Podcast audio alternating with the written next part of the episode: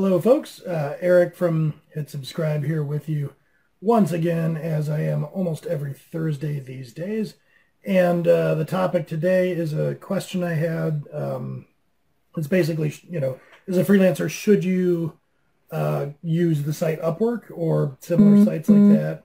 In the uh, software world, there's one called Toptal, or maybe there's a few like that. Um, some of you might be familiar with, like Fiverr. Um, should you use a site like that or multiple sites like that as a freelancer? So that's what we're going to tackle here today. Now, um, excuse me. To get started, for those of you who maybe aren't super familiar with this, let me just do a brief run through it. Um, so what is Upwork or what are these sites? Basically, it's a place that as uh, some kind of freelancer, you go register and you create a profile that lists your skills and stuff about you and what you do and what you offer. And then on the other side of it, um, employers or clients uh, register their own profiles as businesses that want to hire. And um, they can use the platform to go in various ways, select freelancers to work with. Now, this is going to vary some by platform, but I think common paradigms there are going to be probably the most common one is that the company comes and they have a project and so they'll issue what's commonly called in the in the industry, I don't know if the platforms call it this, but a request for proposals, RFP. So they go out and say, "Hey, freelancers, I got a project," and then the world's freelancers answer that. They answer the RFP by writing proposals. And then um, this is kind of standard across the industry. Freelancers, firms, whatever, um, they compete for the business. And so you get, as the uh, client, you get a bunch of proposal responses and you pick the one from, you know, five or six or whatever. You pick one and you work with it.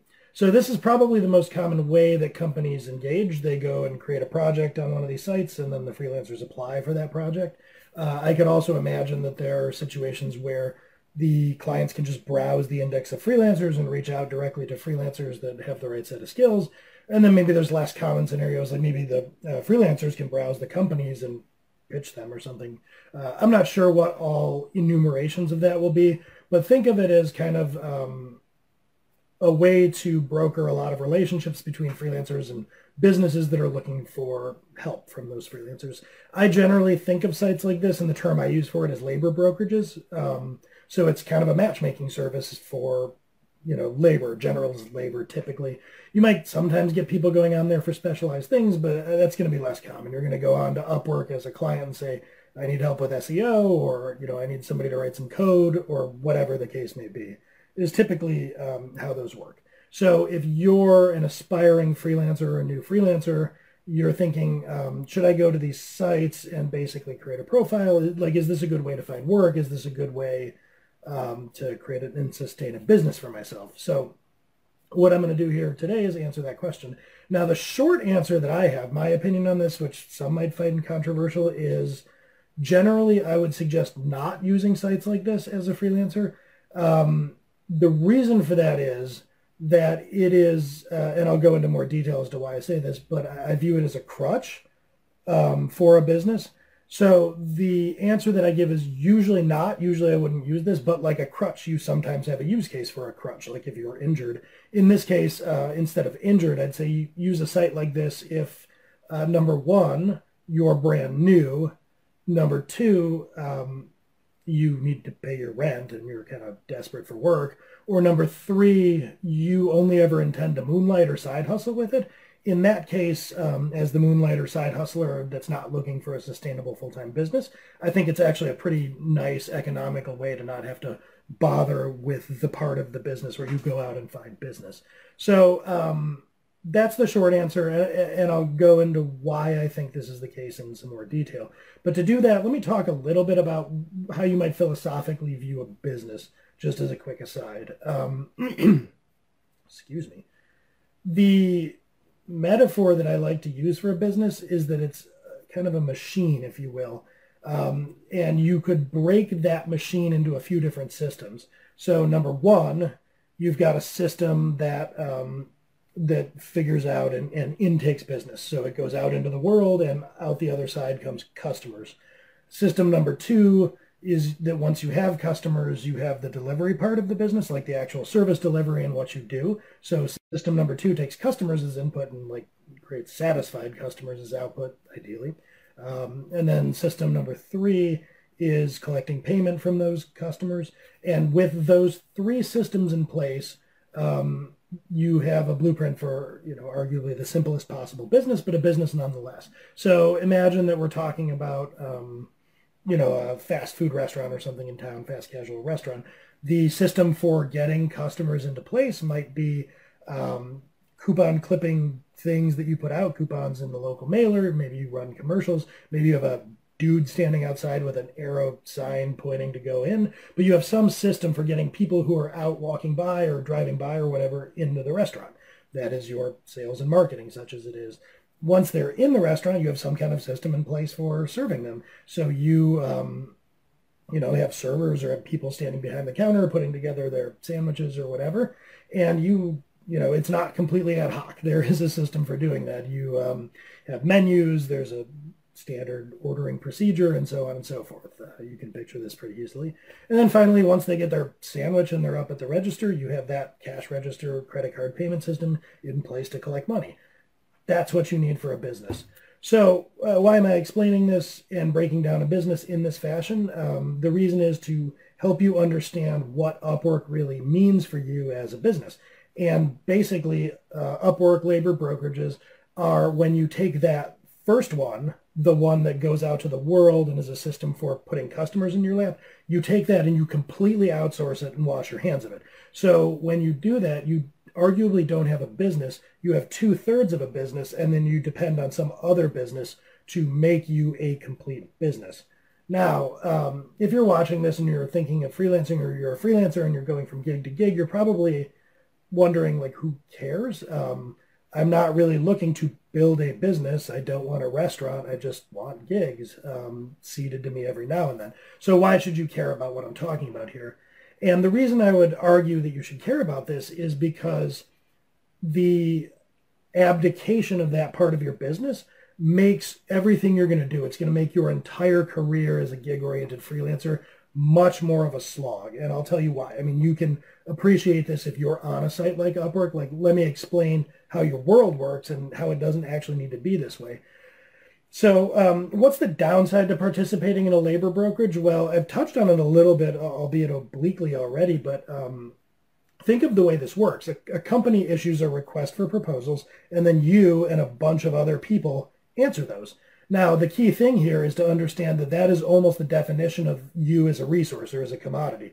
So if I'm the employer and I go out and I say, hey, I need somebody to write some copy and six people respond, to me, all of you, all six of you are undifferentiated labor resources and I'm looking at six different proposals and I'm going to pick one and you can bet it's not going to be the most due diligence oriented process in the world. Uh, I'll let you in on a secret because I've done a lot of consulting on people going or uh, with and around people um, doing RFP processes. Most businesses, most people who are issuing RFPs have a very simple algorithm for picking one that they don't realize they're executing.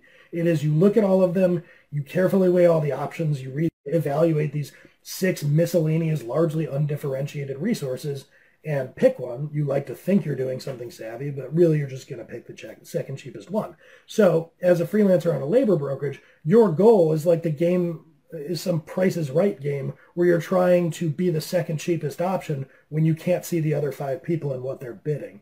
And so like that's not the best. Uh, I, you know, I don't imagine that's how anybody really dreams of uh, obtaining business. So um, you enter the whole situation as kind of a commodified generalist laborer and your ability to land business is going to be a grind and it's going to be kind of a race to the bottom because you're always going to be heavily incented to try to reduce your price to win business. Um, now, if you think of the relationship that you're going to have with this business that you went through Upwork too, imagine this. It, you know, what they're doing for a freelancer, it just looks a lot like interviewing for jobs.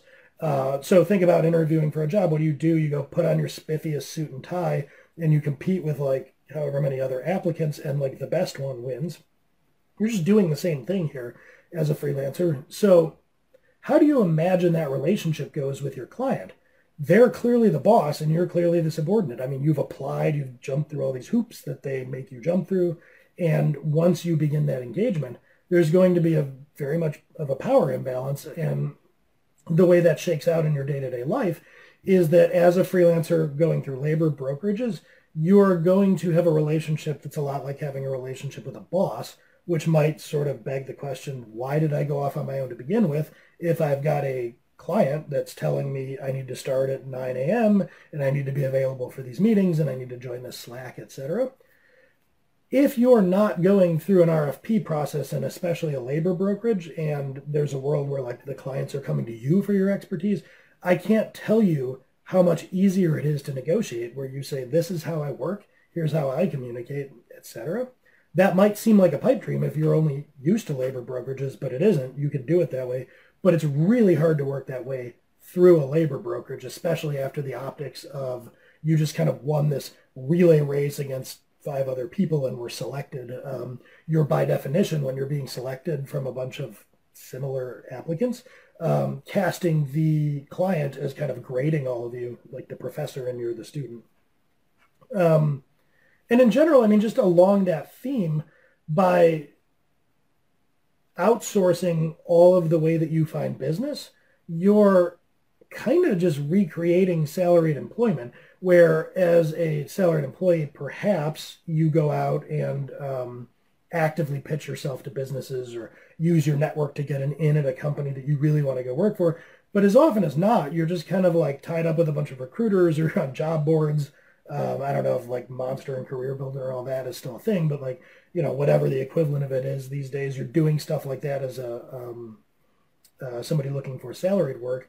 You know, Upwork is just like Indeed or Monster or whatever for freelancers. It's, I mean, you, you really get into the situation where you're just kind of casting yourself as an employee, but with more interviews and fewer benefits.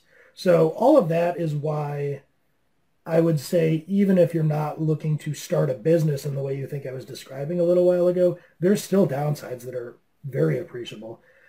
Um, so with that in mind, like what should you do instead? Uh, am I just shooting holes in something? Like what's the alternative? Um, so first, let me reiterate, if you're looking to pay your rent, or if you're in a pinch, or you're just getting started, uh, go use this, but like view it as a crutch, view it as a temporary situation, and and try to have an exit plan for it.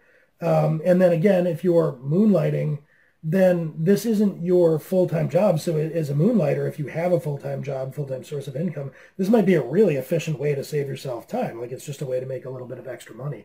And when you um, are just moonlighting on the side, it's a lot less risky or grindy um, to outsource parts of your business and just earn a little bit of extra money. Um, but setting that aside, so if you're looking to make a go of it, you've just started freelancing, how do you get it kind of off of the um, labor brokerage paradigm? Um, I guess the first thing I'd suggest is I don't know how much it's like an Airbnb or something where they really try to keep the uh, to participants from doing business outside of the platform. But the first thing I would try to do is uh, earn repeat business and do it outside of the platform. So try to bring your Upwork clients off of Upwork. And if you're not doing that because everybody thinks it's easier for Upwork to handle the payment and take a cut or whatever, again, that's just another way that Upwork is um, you remember the three systems I talked about? They're claiming a second one. Like you just don't have a real business if you're doing that. You need to figure out how to accept payment. So don't let that be the reason you don't leave the platform. Get yourself off that platform. Another thing you can do is ask your existing satisfied customers for referrals and make those referrals direct. So go to them and say, hey, you know, even if you don't have any more business from me right now, do you know anybody that might? And then see if you can broker a direct email introduction. Like don't go through a brokerage or a platform for that. Um, I would say in general, in parallel with that, I in another video, which in, for YouTube I'll link um, or I'll put a thing in the eye, you know, whatever.